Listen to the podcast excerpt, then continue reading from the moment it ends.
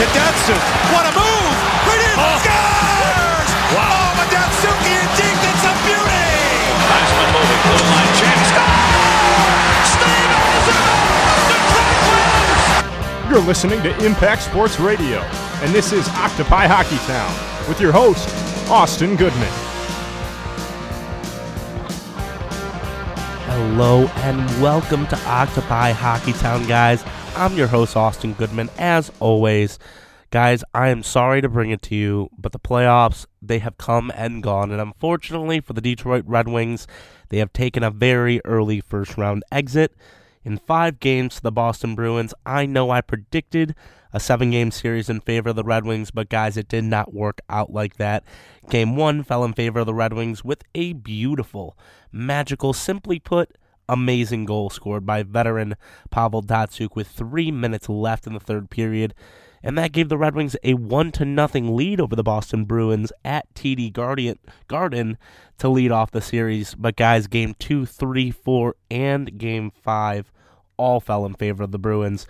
It was a lack of execution from the youthful Red Wings and a very much so increased level of brutality, goal scoring, and solid backing force in net from Tuukka Rask and the Boston Bruins to finish off the Red Wings, who, guys, only had six goals throughout the entire series. We'll talk about those games one through five, the ups and downs, the twists and turns of the series, and then we'll take a little detour and we'll give our NHL fans out there, the guys that love the big perspective, the guys that are still watching the crazy games that are still going on in the NHL playoffs. They're a little bit of an update of what is going on around the league. After we talk about the NHL, though, we'll bring it right back to the Boston Red Wings series, but we'll move on from it. And we'll talk about what the Bruins have in store for them in the second round facing the Montreal Canadiens. And we'll wrap it all up for the regular postseason for the playoffs, for everything for Octopi Hockeytown for the next couple weeks, and we'll talk about the Red Wings' future as of right now, a mere two days after the loss. Talking about the Red Wings' future, looking into the postseason, looking into this summer, talking about free agents, who will be on board, who's on the block, who's getting the axe. We'll talk about all that, guys. So, the series that came and went all too fast Although the Wings kept their magical 23 year playoff streak alive, they exited the first round in, you know, what I could say is an embarrassing fashion. Uh, breaking down each game, guys, you can really see the faults, the miscues that the Red Wings had throughout the entire series, and it was really unfortunate to see. Um, a lot of guys really wanted the Red Wings to, to, to be able to move past the Boston Bruins, get a good upset there, but um, you know the team couldn't pull it together. Um, so yeah, I, I mean, I, I kind of just want to break down each game because it's kind of interesting to see the numbers, to check it all out. But if you actually watch the series, of course, the Boston Bruins completely dominated the Detroit Red Wings throughout the entire series. And guys, you know, it was a hard series to watch for Red Wings fans and faithful. But guys, you know, it it really it it could have been worse, honestly. And and when you really think about it, it, it could have been worse. And it, it I mean, the Red Wings could have been swept. And straight up, if Pavel Datsyuk didn't get that first game one goal, they would have been swept. They wouldn't have beaten the Boston Bruins in overtime. Um, you know, it was a little hard for the Red Wings to even get their feet under them. Uh, even with the return of Henrik Zetterberg on home ice, they still couldn't get the victory. That game went into overtime. But I just want to start with game one and break it all down for you. So, guys, game one of the series. Uh, I was at TD Garden, and Detroit won the game one to nothing. As I said in the intro, about you know from a beautiful goal off of a Pavel Datsyuk snapshot, went through the legs of a defenseman, but uh, more importantly, it was how he got the puck, and, and it was a pass behind him, way too far behind him. But in Pavel Datsyuk like fashion, with the skill set that he has with his hands, his stick, his legs, everything, he reaches behind him with the right hand on his stick pulls it up through his legs with one hand in full stride, full speed, lifts up his left leg to get the puck underneath it, and pulls possession of the puck. Lets Justin Abdelkader cut in front of him into the zone. Just enough so he can get the puck over before Abby's there. Abby cuts it off. He then takes his puck, pulls it back, and rips it past Tuukka Rask. A beautiful snapshot from Pavel Datsyuk. Guys, honestly, the game was pretty balanced. It was 25 shots against Jimmy Howard, who got a shutout in the game. And then Tuukka Rask took 24 shots, of course, led up that one goal to Pavel Datsyuk. Um, you know, for me, the biggest story in this game was everything for the most part was even. There weren't a lot of penalties that were being taken. You know, there was only two Boston penalty, three, uh, two Boston penalties, and three penalties for Detroit.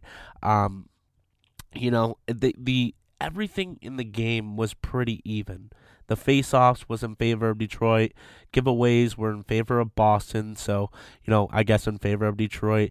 Takeaways, Boston had seven, Detroit had five. Block shots, Boston had 19, Detroit had 11. Penalty minutes, four for Boston, two for Detroit. You know, guys, it, it's it was a very even game. It was a very good hockey game. You know, when you when you're watching a hockey game, you want to see a lot of that back and forth, a very even keeled, everybody putting their nose into the play, hard hits. You know, there were a lot of hits in this game. You know, Boston had 34 hits and Detroit had 26, and that was really the most lopsided part of this game.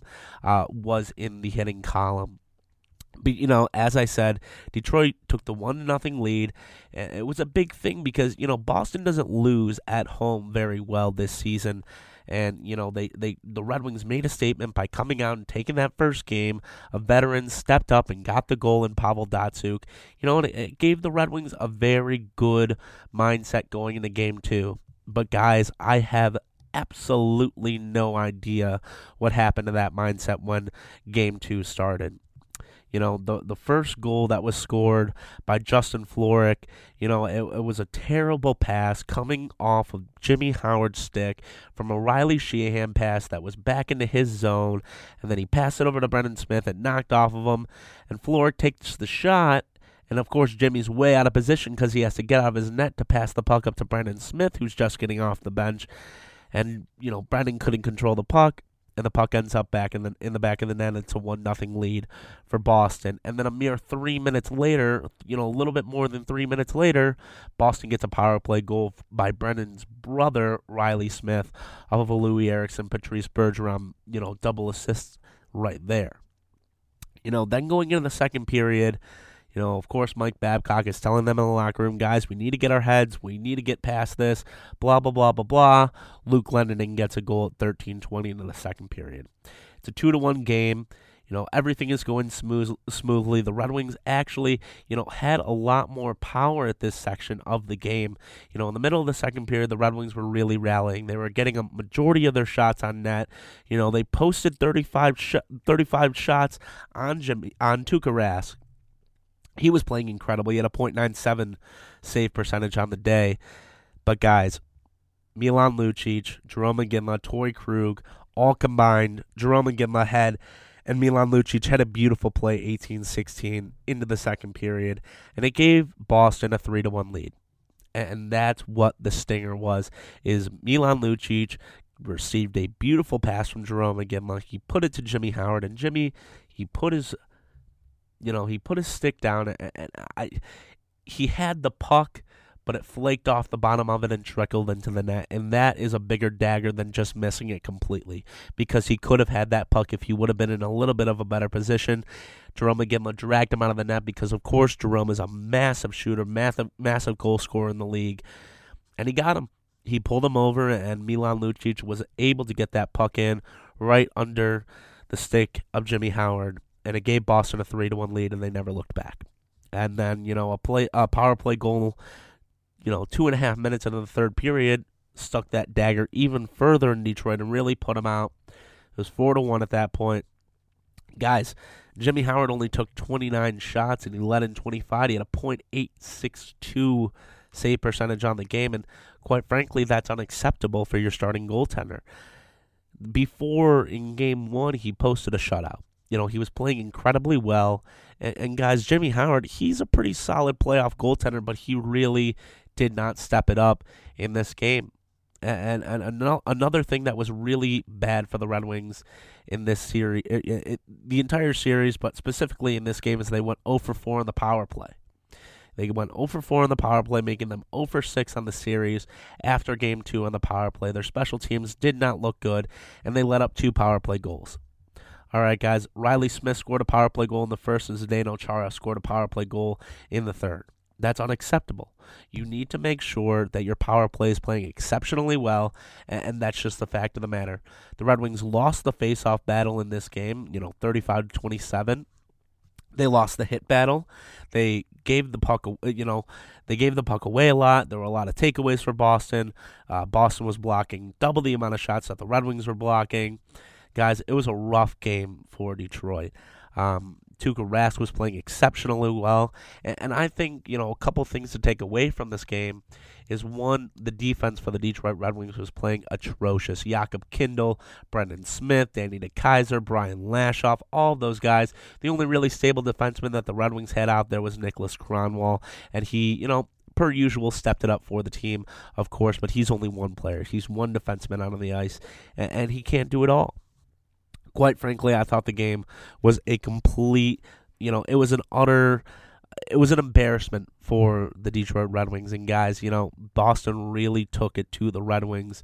Um, you know, on every single goal that the Red Wings scored, they abs or that Boston scored against the Red Wings, they absolutely just took it to them. And of course, with that dagger from Milan Lucic, and then later from Zdeno Chara, guys, it was just rough to see.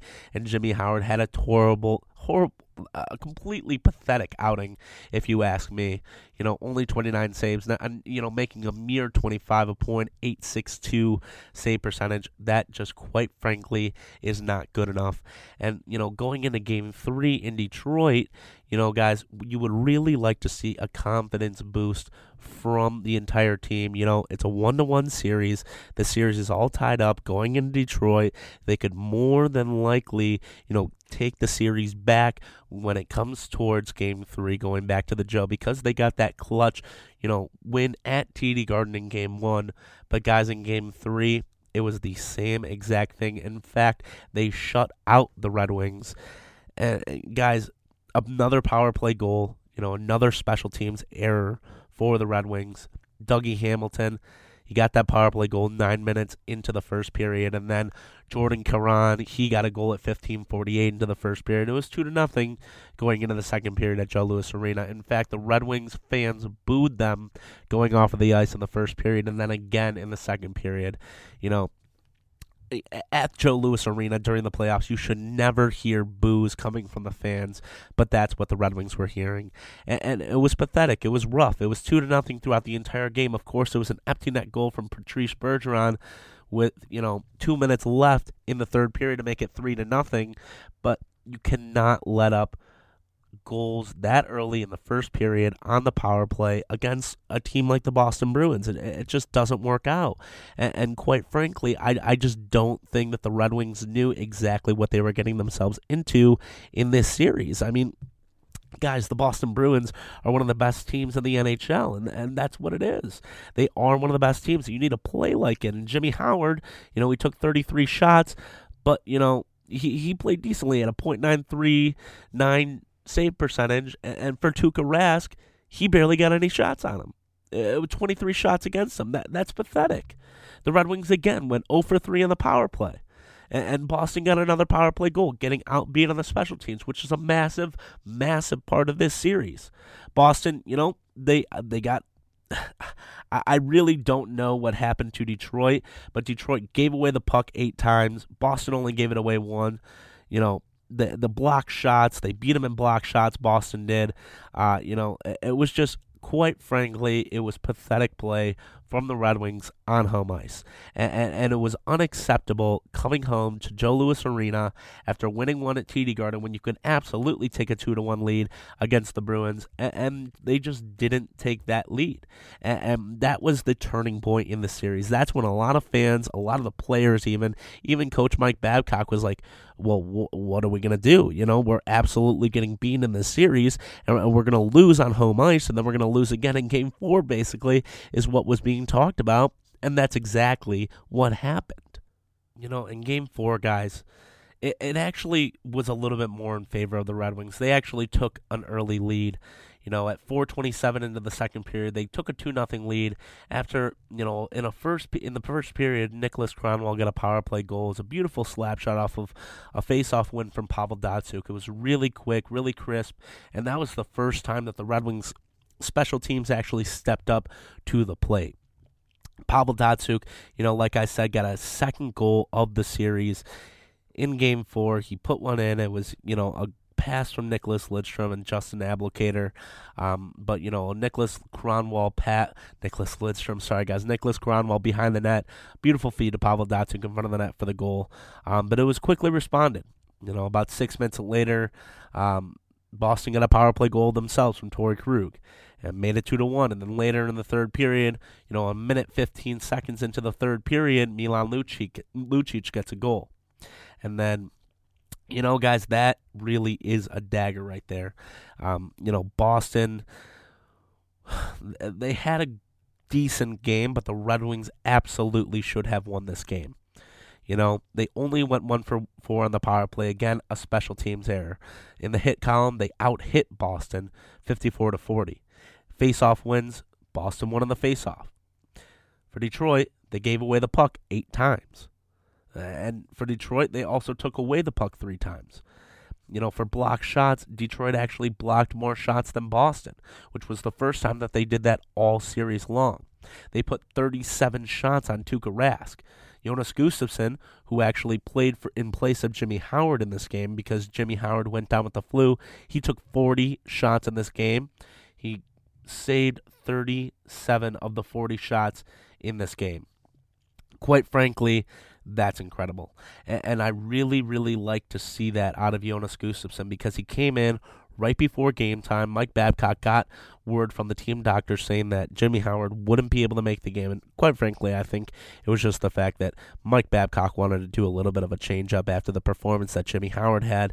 And, you know, we talked about that on the Pact on 88.9 FM. And you know, Monday, 7 8 p.m. And guys, you know, we were talking about it. We were debating how long Jimmy Howard would last in this series. I thought he would last a lot longer. Maybe he actually did get the flu, but that's what he was having. He was having flu like symptoms. And Jonas Gustavsson, you know, then went in for Jimmy Howard. And, and that's what it was and that's what it was for the rest of the uh, for the rest of the series for the Red Wings. But he took 40 shots in that game, and he played incredibly well. He was making monstrous saves for the monster. You know, Zetterberg returned in this game. Bertuzzi played in his first playoff game for one purpose and one person purpose only. That was to get to the front of the net and be brutal in front of that net. And that's exactly what happened on the first Red Wings goal in this game. And guys, the Red Wings controlled the puck heavily in Boston's zone in the first period. They had a lot of pressure. Zetterberg and Pavel Datsyuk were creating plays.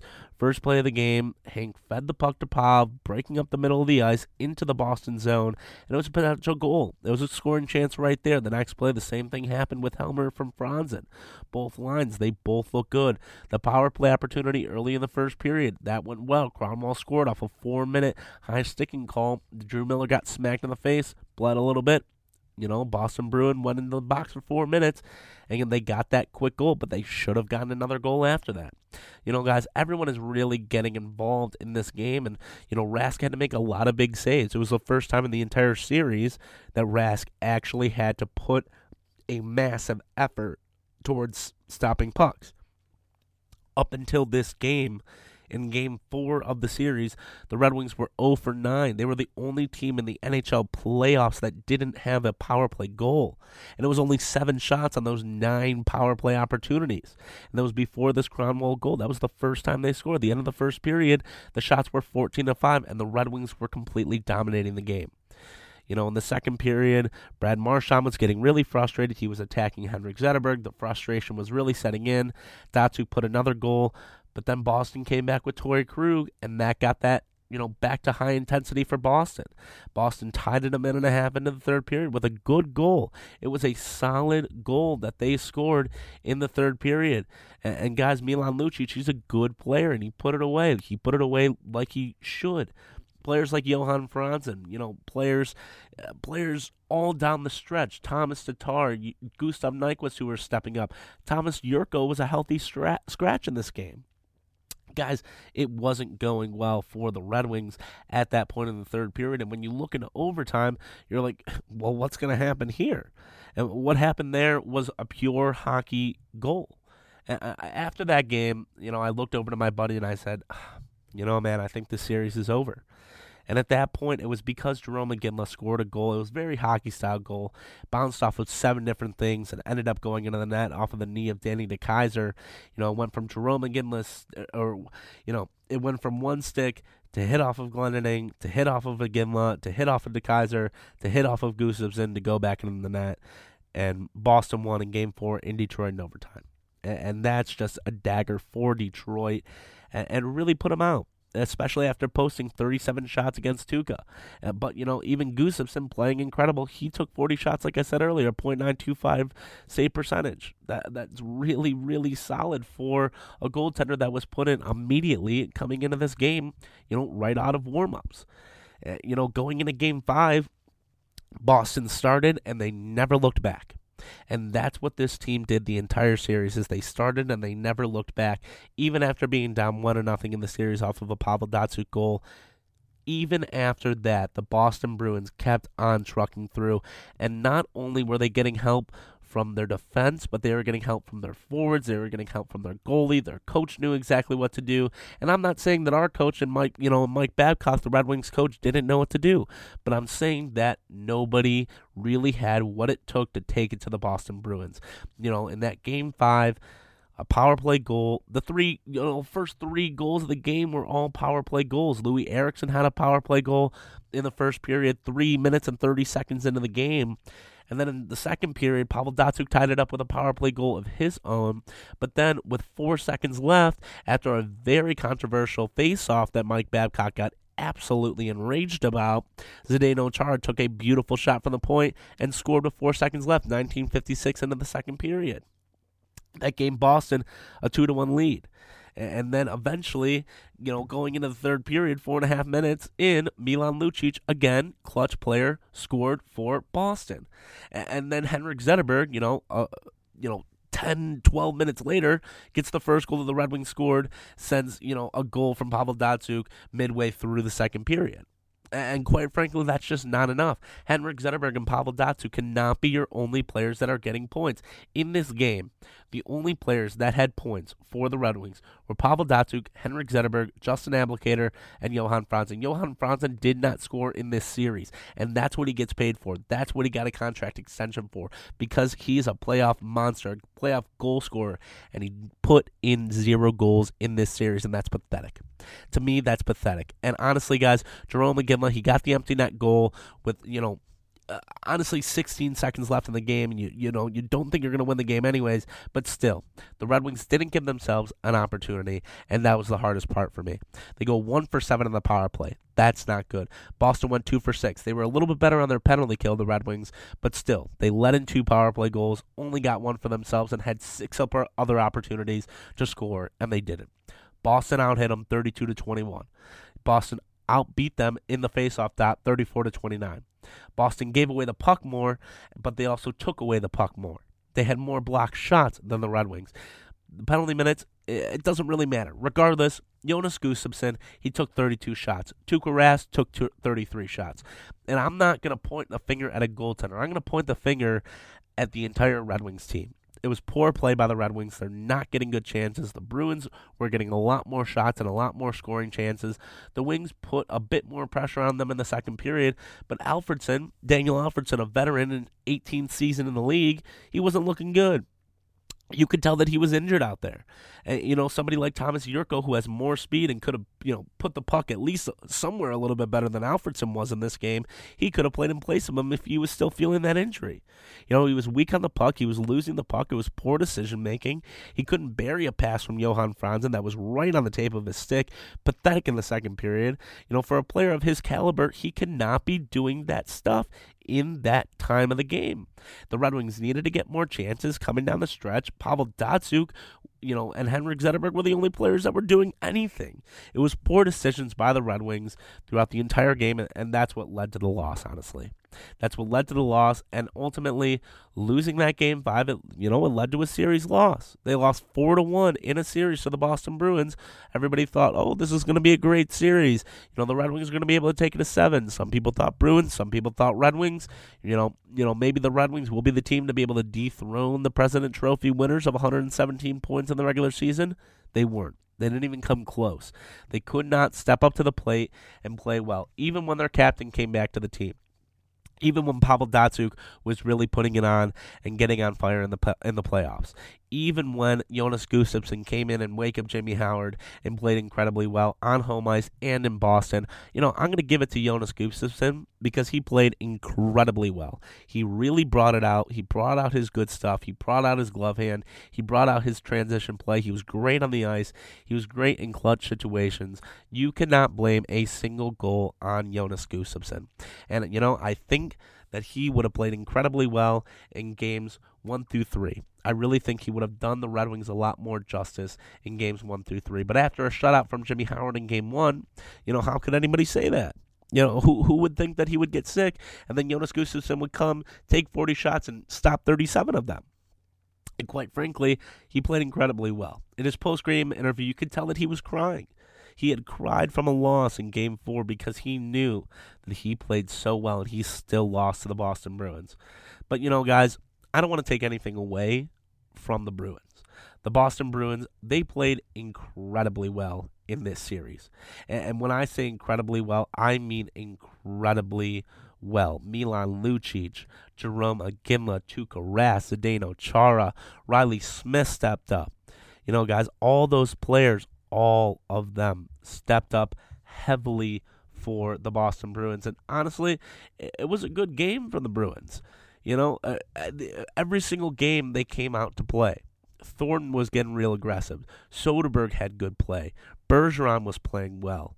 You know, David Krejci was playing really well. Torey Krug was great moving the puck. He had great speed to him. And of course, like I said before, in Tuukka Rask, incredible goaltender. He's always been, you know, one of my favorite goaltenders of the season. I've been caught on air saying it on the pack, saying it on Octopi. I think Tuukka Rask is one of the best goaltenders in the NHL. He really is one of the best goaltenders in the NHL, and you have to give it to a guy like Zdeno Chara, who's you know one of the best defensemen in the NHL. You know, guys, he, he he's up for a Norris Trophy this year, and rightfully so, alongside people like Duncan Keith of Chicago. You know, those are big names, and Zdeno Chara really proved in the series. Jarome Iginla, he's a veteran of the game. Milan Lucic, veteran of the game. He plays well. He puts the puck in. He can really do it. He really brings it every single game. Both of those players, all four of those guys, every person that I listed from the Boston Bruins contribute to their team on a on a day to day basis. You know, even Reilly Smith, he he took that competitive nature against his brother and he put it towards the Red Wings and he played incredibly well. You know, guys, they honestly the Boston Bruins played incredibly well. You know, Mike Babcock was so confused at the end of the at the end of the series, at the end of each game. His youth wasn't playing well. They weren't out skating the Boston Bruins. You know, they, the Red Wings had a lot more speed than the Bruins going into this series. The Red Wings had a lot more firepower than the than the Bruins going into this series. But the Bruins out executed the Red Wings on all levels, and especially on the special teams. You can absolutely bet your bottom dollar that you could never play the way that the Red Wings did in I mean in every single game of the series. In every single game of the series, you cannot play like the Red Wings did and end up expecting to win in the later parts of the series. And, and for me, I thought the Red Wings would be able to step up at Joe Louis Arena. They couldn't even do it there. You know, eventually in Game Five, they axed Jakub Kindl, which was a great job. You know, they, they should have axed Jakub Kindl because Jakub Kindl was playing incredibly poor. It was pathetic. Jakub Kindl played the worst series I have seen, and quite frankly, he's on the trading block. He he needs to get out of Detroit alongside Brian Lashoff. Both of those players need to get out of here. And you know, I'm telling you, Xavier Ouellet, Adam Almqvist, players of the Grand Rapids Griffins that can come up and play defense for the Red Wings. That's what they need going into this offseason is they need to rebuild that blue line. The Red Wings used to be very good at, you know, taking that blue line and really owning it. And that's how they own games, is from the blue line. People like Brian Rafalski, people like Nicholas Kronwall, Brad Stuart, Chris Chelios, you know, all these players that have played for the Red Wings on that blue line. And, and now it's just absolutely pathetic play from the Red Wings blue, blue line. You know, even players like Brendan Smith, if he has poor games throughout the series, that's going to be effectively shown throughout the entire series. But, you know, it's over. It, the Red Wings season is over. The the uh, the playoffs for the Red Wings are over, and Boston is now moving on to play Montreal. And we'll actually, guys, later on in the show, we'll talk about both of those things. We'll talk about the Red Wings and what they're going to do in the postseason, and we're going to talk about the Bruins and how they're about to face the Montreal Canadiens and how that entire series is going to plan out. So, guys, in a little bit, we'll get to that. But right now, I want to talk about the rest of the NHL, and I want to see what's going on in these other series really quickly. Just give you a little bit of an update across the entire board. So, guys, looking at the big picture here, um, you know, bringing it to the entire NHL, I just want to look at all the series right now. I don't want to go too in depth into it. I just want to give everybody a little bit of an update here. You know, so we're going into Game Six in this Colorado Minnesota series, and right now I'm obviously going to take Colorado. They're a number one seed. They've played incredibly well the entire season. And uh, guys, I mean, Minnesota, they're good, but they're not that good. And, and game five or game six, you know, tonight, 9 p.m. I, I think that Colorado's going to pull it out get that fourth win and really take it to Minnesota. But I, you know, I'll give it to Minnesota for actually stepping up and you know winning two games against Colorado. They did play well this season, and I thought that they did a good job. You know, as for the Chicago St. Louis series, who you know that's who Colorado or Minnesota will play at the end of that series. Uh, you know, Chicago took it away.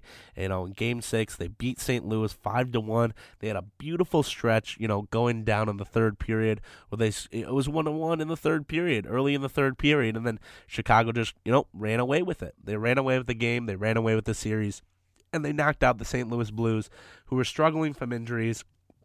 And guys, this was a real hectic series. You know, with Brent Seabrook laying that hit on David Backes, David Backes getting concussion, not a concussion, but you know, getting the complete crap knocked out of him up against the boards, and Brent Seabrook taking a three-game suspension. David Backes was out for two of the games, and it, it was a pretty even series for a little bit there. But then Chicago ran away with it. They got really clutch down the stretch you know, really in, condensed areas of the game, Chicago can put away a few goals with the power of Patrick Kane, with the you know a strong blue line and Duncan Keith, you know, a, you know of course the forwards in Jonathan Toews, Marian Hossa, all those players they play incredibly well and they've done incredibly well this season. And I think it's going to be a Chicago Colorado you know, a number one, number three uh, seeded series. And I, I, I would take Chicago in that series. I think Chicago's really feeling it coming out of that St. Louis series that they could have potentially lost this series, but I think they did a good job in beating St. Louis, keeping their momentum, and eventually will move on to beat Colorado and stick it to that Avalanche team.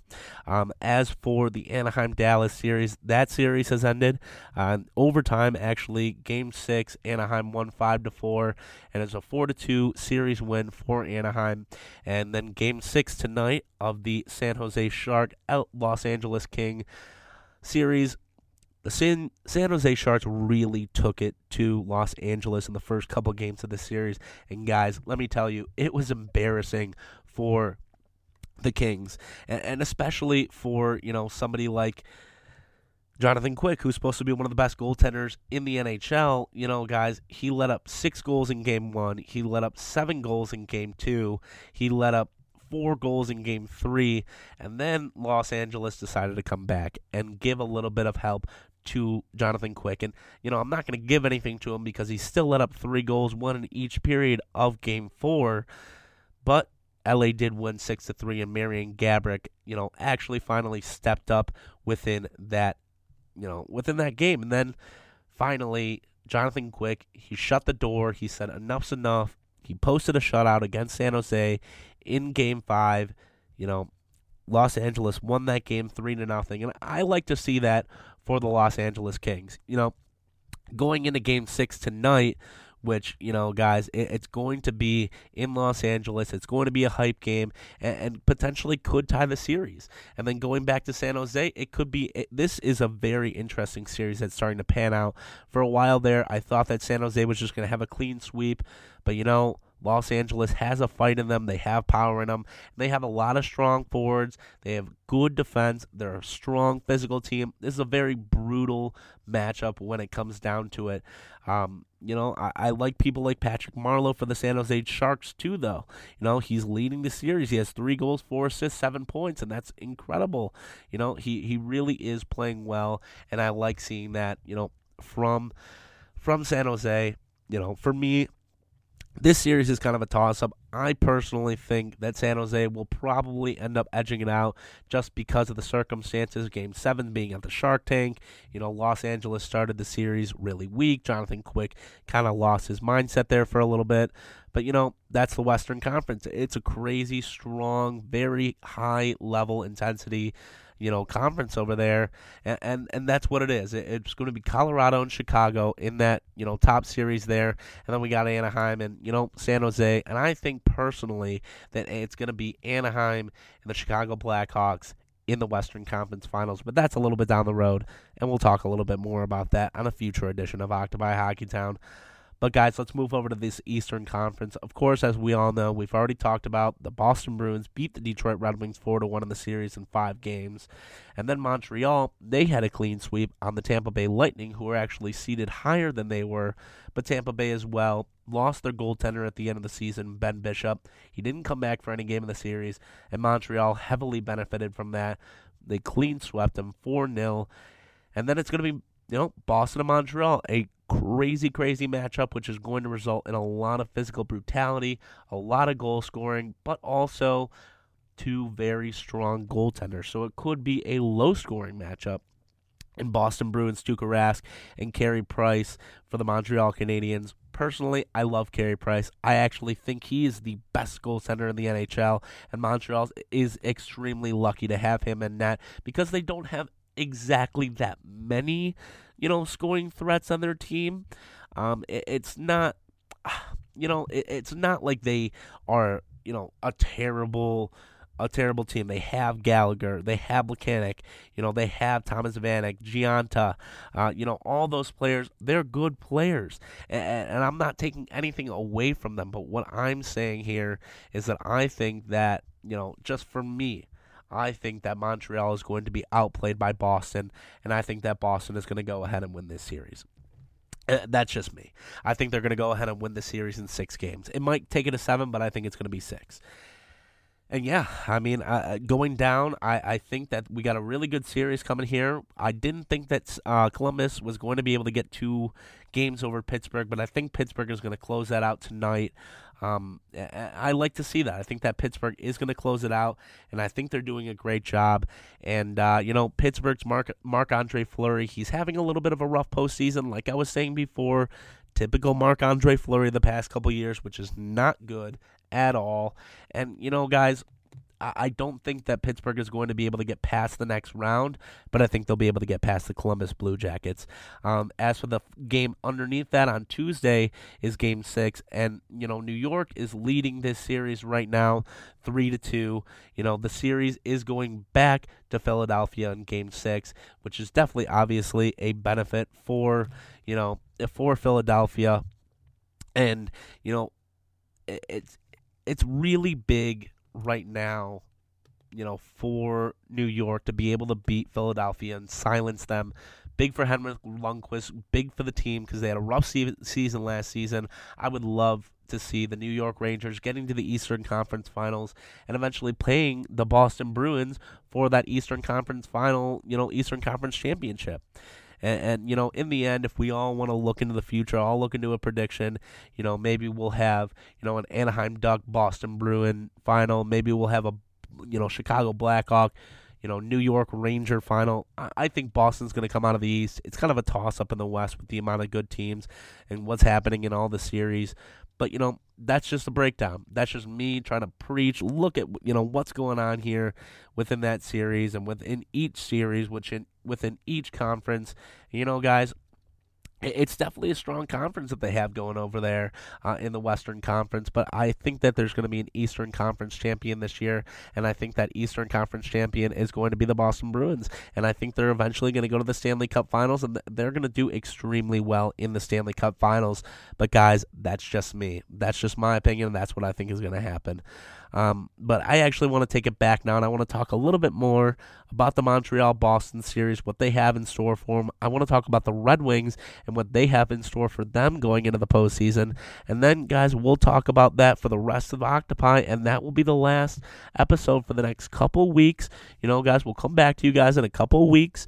We'll talk a little bit about, you know, what's happening in the off season. I'll talk a little bit more about the NHL draft, you know, about what could happen there for the Red Wings, what could happen in free agency, in the trading block, what's going to happen with Daniel Alfredsson. But we'll take a little bit of a preview of all of that, including the Boston series, right now. So, guys, the Bruins are going to move on to face the Canadiens, who have a lot of time to rest after defeating the Tampa Bay Lightning about a week ago. It was in four games, but the Bruins, of course, you know, they beat the Red Wings in five, so they'll be on an even playing field for the most part, you know, when it comes to the second round matchup. But for the Bruins, their game has continued to work for them all season, relying on special teams, defense, and goaltending to get them get them through tough games. Uh, the team has a veteran group of forwards. You know, up front, they're a little bit weaker than they are on the D line, and you know who who have seen the postseason many times though, and they know what it takes to hoist Lord Stanley. This team is strong, but on the other end of Montreal, there's Gallagher, there's Gionta, there's PK Subban, all lead the team with leadership and productivity. In that, in my opinion, the only goaltender that I can outplay Tuukka Rask, you know, is Carey Price. He's quick, he's smart, he's a fun goalie to watch out there, and he'll honestly he'll stun you with a lot of incredible saves. Although the Canadiens are good and have depth in net, the defensive core and forward set that have honestly stepped it up in the first series, Lucic, Iginla, all those guys, I think the Bruins are going to be able to beat them with a bit more depth at each of those positions. You know, throughout the first round, the Bruins were seeking strong play from Lucic, Reilly Smith, the brother of Brendan, Chara, Rask, Iginla, and the Gates, ready to be let out. You know, Brad Marchand. He had a lot of missed opportunities, and I think that guy, he's really going to step it up in the second series. Even even though I'm not a big fan of him, I think he's going to step it up. I've had Boston beating Montreal in six games for this series. It's going to be a strong battle of big men, smart hockey, and a lot of physical battle until the end of it all. As for your hometown boys, the Detroit Red Wings, they're going into the offseason right now with a little bit of a different mindset. They're rebuilding themselves to health, they're restructuring themselves on the blue line. Red Wings head coach Mike Babcock, he said it in his post-game inter- interview after Game 5, this is going to be a big summer. We got to get healthy and we got to get in shape. The Red Wings lagged veteran help all season. In the playoffs, the only vets to come to play were the Pavel Datsyuk, line and a late return from Henrik Zetterberg, which helped out Pavel. It was a solid defensive show from Niklas Kronwall. Small, very small spurts of greatness from Darren Helm and Tomas Tatar. And of course, that fourth line kept grinding. They were strong per usual. They kept the Red Wings motivated. And Luke Glendening, Drew Miller, David Legwand, all those guys, they really did step up. Even though they didn't score, they kept the game moving. And they were really moving the puck nicely. They were getting a lot more opportunities. Mainly, I think the Red Wings need to develop their blue line, though. They need to get rid of Kyle Quincey, mainly, you know, throw him away to a trade, throw away Brian Lashoff and Jakub Kindl. Jakub Kindl 100% needs to go. The developing Adam Almqvist of the Grand Rapids Griffins and Xavier Ouellet, who made his playoff debut in Game 5. And, you know, guys, the Red Wings really need to try to retain Daniel Alfredsson because if they don't, they're going to need to pick somebody up in free agency. Maybe somebody like Marian Gaborik, you know, maybe somebody on the blue line like Alex Edler, um, you know, maybe even a Dustin Byfuglien kind of guy. Um, even looking to the draft, you know, you could get a couple guys there. But, you know, right now, the Red Wings, they are definitely in a unique position. The Red Wings are in a unique position because it's time to rebuild a little bit. You know, the top performers, you know, Gustav Nyquist, he led the team with 28 goals. Tomas Tatar, Sheahan, and Jurco, all those guys, they need to do well because they really were taught something this season and they were taught something in the postseason, especially Tomas Jurco. Even though you came in and filled for the Red Wings the entire season, you know, halfway through and really it and, you know, was the brunt of the reason why the Red Wings made the playoffs, you will get nicks if you're not playing to your fullest potential. And all those guys, Nyquist, Tatar, Sheahan, Jurco, all those guys, they are the future of the Red Wings, but they need to start stepping up when it actually matters. You know, Obviously, you know, Jimmy Howard was a very large disappointment for the Red Wings this season. And quite frankly, I mean, you know, what what do you want to say? Jimmy Howard couldn't pull it together throughout the season. He had a couple spurts of old Jimmy, but really he did not play well and Jonas Gustavsson kind of bossed up on him when you think about it. Um, you know, as for Daniel Alfredsson, guys, you know, it, it, there's a question. Will he retire? Will he not retire? You know, his he, he's played 1,246 games um, dating back all the way to 1995. If, if he calls it car- his career and, and he says that it's over, you know, I think Alfredsson has a lot of play left in him, and I think he thinks he has a lot of play left in him too. You know, he could really help get players motivated like Gustav Nyquist, who can really be a dominating force within the league. And I think he will be a dominating force within the league. I think that the Red Wings really, really need to make sure that they could you know, make sure that they have a good, good season next season by retaining down Daniel Alfredsson. I think that Daniel Alfredsson needs to stay as the Detroit Red Wing. As for David Legwand, who's also a free agent, Legwand, he had a decent year, but with Detroit, he really did not play all that well. You know, he would get paid in, D, in, in free agency. Other teams, he's an option for them. He's definitely upgrading at that center position for a lot of teams that need a center. And the Red Wings, they have depth at the center position. You know, as for free, other free agents for the Red Wings, Todd Bertuzzi, Danny Cleary, you know, Michael Samuelsson, Kyle Quincey, Jonas Gustavsson. I think for me, you re-sign somebody like Jonas Gustavsson, you really put him in there because you can't always rely on Jimmy Howard for being 100%. Unless, you know, they see something in Peter Mrazek and they want to let Jonas Gustavsson go. Or you can always sign him to a one year deal and trade him. You know, there, there are a lot of dipsy doos that you can make. But for me, I would let people like Todd Bertuzzi, Danny Cleary, Michael Samuelsson, Kyle Quincey, all those guys, let them go. Even somebody like David Legwand, you know, you could let him go if he's not going to be able to contribute as well as he was contributing in Nashville to Detroit because he wasn't. He proved that. Um, but but that's just me. I mean, for for your target areas, you know, you need a defenseman. You need somebody to really step it up. You know, Matt Niskanen of the Pittsburgh Penguins, he's a big option. Alexander Edler, he's a big option. You know, Thomas Gilbert from Florida Panthers, he's a big option. You know, we all have to keep in mind that the Red Wings have somebody like Jonathan Ericsson coming back off of an injury. They have somebody like Stephen Weiss at the center position that really wants to prove himself in Detroit because he didn't do anything this season. You know, the first half of the season he was terrible, and then he left for an injury, sports hernia, and never came back. He has something to prove, and I think he's going to prove it. That's why you let somebody like David Legwand go. That's why you know you would keep somebody like Daniel Alfredsson to be able to work with somebody like Stephen Weiss, and, then you bring in a Matt Niskanen or an Alexander Edler on your blue line after piecing out Kyle Quincey along with Jakub Kindl, and then you have you know Adam Almqvist and Xavier Ouellet who are stepping up. You know, in the uh, they're stepping up. They're stepping up in general. And, and uh, as for you know the draft, the Red Wings are really good at pulling in good players from the draft. Uh, I, it's hard to predict what the Red Wings are going to take in the draft. You know, Zetterberg was a late, late rounder. You know, Datsyuk was a late, late rounder, and, and both of those players are the two best players on the Red Wings, arguably two of the best players in the National Hockey League today. You know, as for as for the draft options, you know, you need to look for a defenseman.